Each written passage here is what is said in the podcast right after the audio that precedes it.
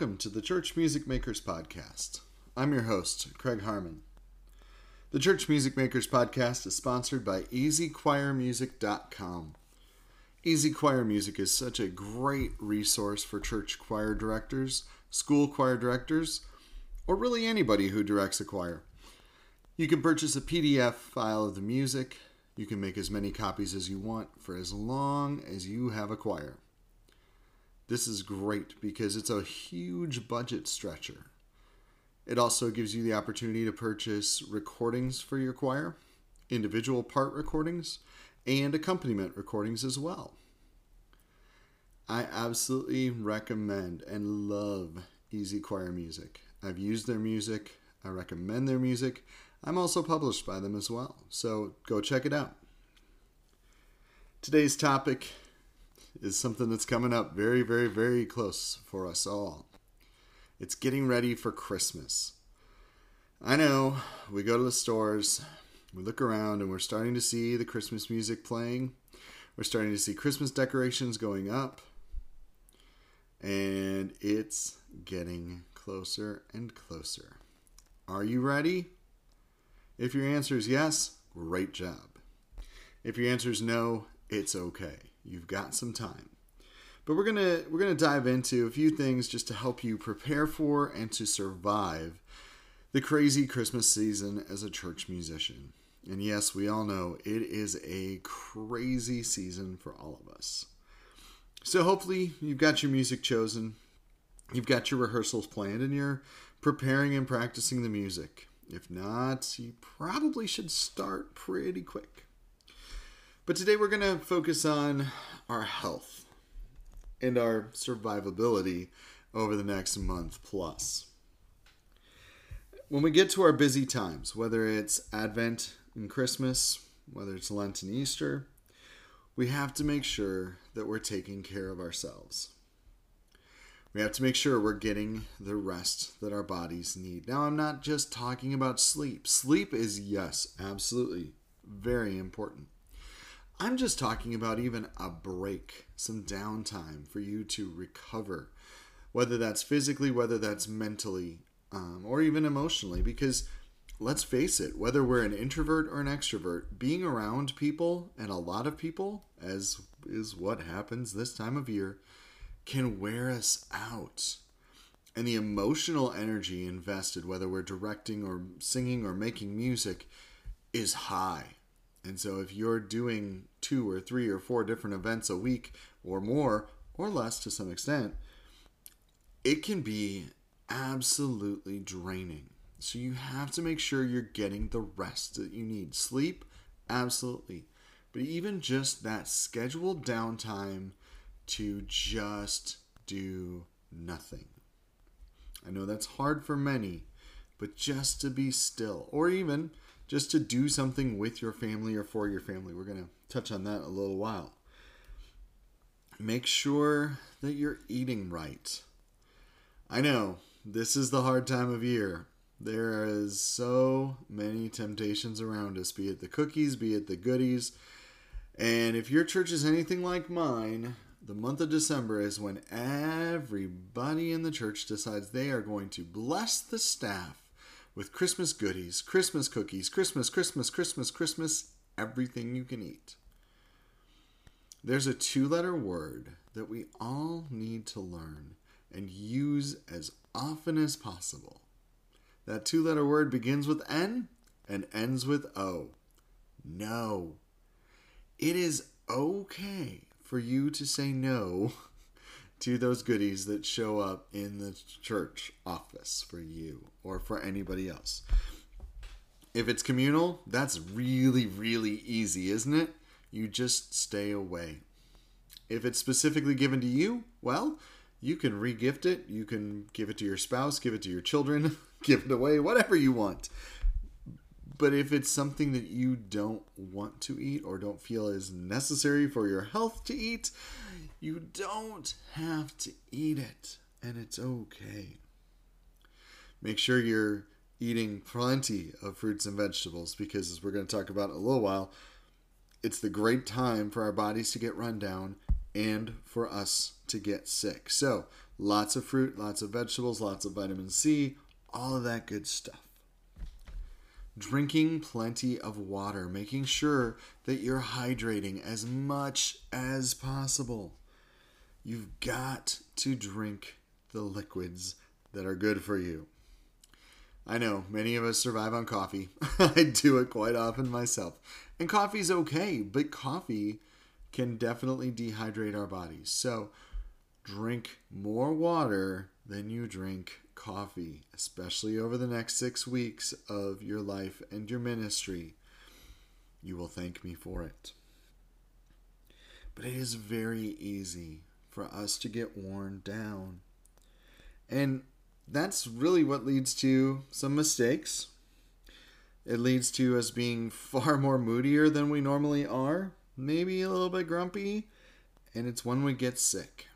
And like I said, having the the vitamins, eating right, all of those things, getting the rest, all of those things connect together for our overall health. And especially at this time of year when we're busy, we're going, we're doing, we have to get that rest so that we're at our best.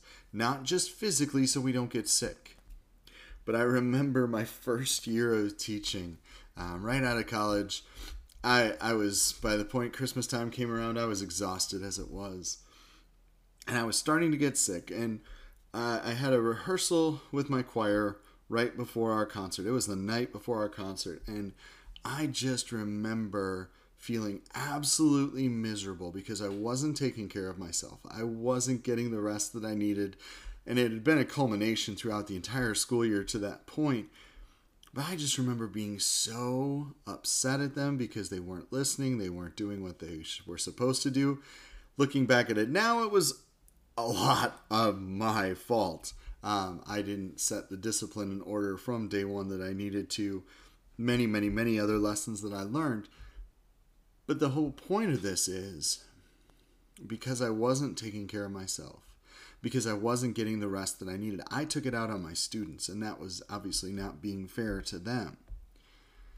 And all too often, we can do that to our groups. If we don't spend the time that we need in effectively preparing ahead of time, if we don't make sure that we're taking care of ourselves, we can let those little things get to us. And for most of us, we kind of get to that point where the things kind of slowly burn and slowly burn and slowly burn, and then boom, they explode. And it's not a pretty sight to see for any of us. And especially at Christmas time, we don't want to do that. So let's avoid that as much as possible by being proactive. By making sure that you're taking care of yourself, you're getting the rest that you need, you're eating right, and you're giving yourself that mental downtime as well. If you are still looking for Christmas music or Advent music, I strongly encourage you to go to easychoirmusic.com. There are some fantastic resources there. Uh, over the past few Saturdays at churchmusicmakers.com, I've given some reviews of some wonderful Christmas and Advent pieces that are so accessible. Unison two part, SAB, SATB. Go check it out. And go to easy, go to Easy Choir Music and check it out, but also go to churchmusicmakers.com and look up the ECM recommendations. Uh, there's lots of posts every Saturday. Like I said, I'm, I'm writing something about a piece at Easy Choir Music. The last six, I believe, seven maybe, have been over Christmas, Advent Christmas pieces. So I encourage you to go check that out. as we get into this busy time of year, it's important to make sure to stop and enjoy the season. I know that's really hard, isn't it? Because we get so compartmentalized in what we're doing. Um, for someone like me who's wearing multiple hats, I play the organ, I direct the handbell choir, I direct the adult choir, I direct the men's choir. There's lots of different hats, and it's easy to get lost in all of the things that I'm doing the score study, the minutiae, the planning, the rehearsals, the planning of this, that, and everything else. But you have to stop. You have to step back and you have to remember the reason why we are celebrating. And it's not just for music and musical activities, those are vehicles to help our congregations celebrate the birth of Jesus. And it's an opportunity for us to proclaim it loudly to the world. And yes, our preparation is important. What we share is important, but we have to have that focus as well. And that's the component that we sometimes miss out on. It's easy to talk about physical health because that's the most prevalent. It's the most in front of us, right? We can look in the mirror, we can see what's there. Emotional health, we can talk about that and and yeah, we can we can see that. You know, it's easy to tell when we're just feeling off or when others tell us that something's just not seeming right. But our spiritual health um, is one of those overarching things that we don't always pay as much attention to as we should. And sometimes we get lost in the details and, you know, we're focusing on doing Jesus things, but not focusing on Jesus himself. At Christmas time, we can be very quick to be singing about the birth of our Savior, but are we really letting those words penetrate into our heart and into our very being? I know for myself that's not always been the case. There have been times that I'm so focused on the music that I'm doing, the the rehearsals that I'm preparing that I'm not always stopping and letting the music and the words speak to me. So I think that's an important thing for us. And really for me this Christmas season that's probably the biggest thing that I'm focusing in on. I'm allowing myself to really try as best as I can to focus in on letting those words, letting the music speak to me and speak to my heart. And how I'm doing that this year is being a little bit more intentional. Um, I'm not doing a whole whole lot of extra things. Um, I'm also doing something really crazy that I've never done before, which is on Thursday I get on a plane and fly to New York um, I have the opportunity on, on Sunday, um, November 17th, to sing at Carnegie Hall. And before you say, "Wow, that's amazing," I, am paying to do it, so it's not not something that I earn through practice, practice, practice as you get to Carnegie Hall. But it's still an amazing experience, and I'm excited beyond words for it. But it's something that I'm allowing myself, as as I've been working on the music for this event, I'm allowing those words and that music to really penetrate through my spirit. And as I've done that, I've noticed a change. I, have noticed how my outlook has been completely different already um, as we head into this Christmas season. Now, I know this trip is going to be a lot more uh, extra work, of course, because my wife and I are planning some sightseeing and other activities because it's our first time going to New York. Um, so there's lots to do. And yes, it's going to make me a little bit more tired. But in the end, I'm realizing, and as we get closer and closer, I'm realizing it even more. This is what I need. I need to do this not only for me because it's going to be fun, but it's also something that it will benefit other people. How? Well, again, it goes back to that whole outlook. It's an opportunity for me to have this change in my attitude and my outlook, which then affects others and how I interact with others. So there's this waterfall cascading effect that comes from that as well. And yes, one of the things that's helped change me over the years when it comes to Christmas is being a parent. Um, my wife and I have intentionally tried to make time um, with our girls sometime through the Christmas season to, to go drive around and look at Christmas lights.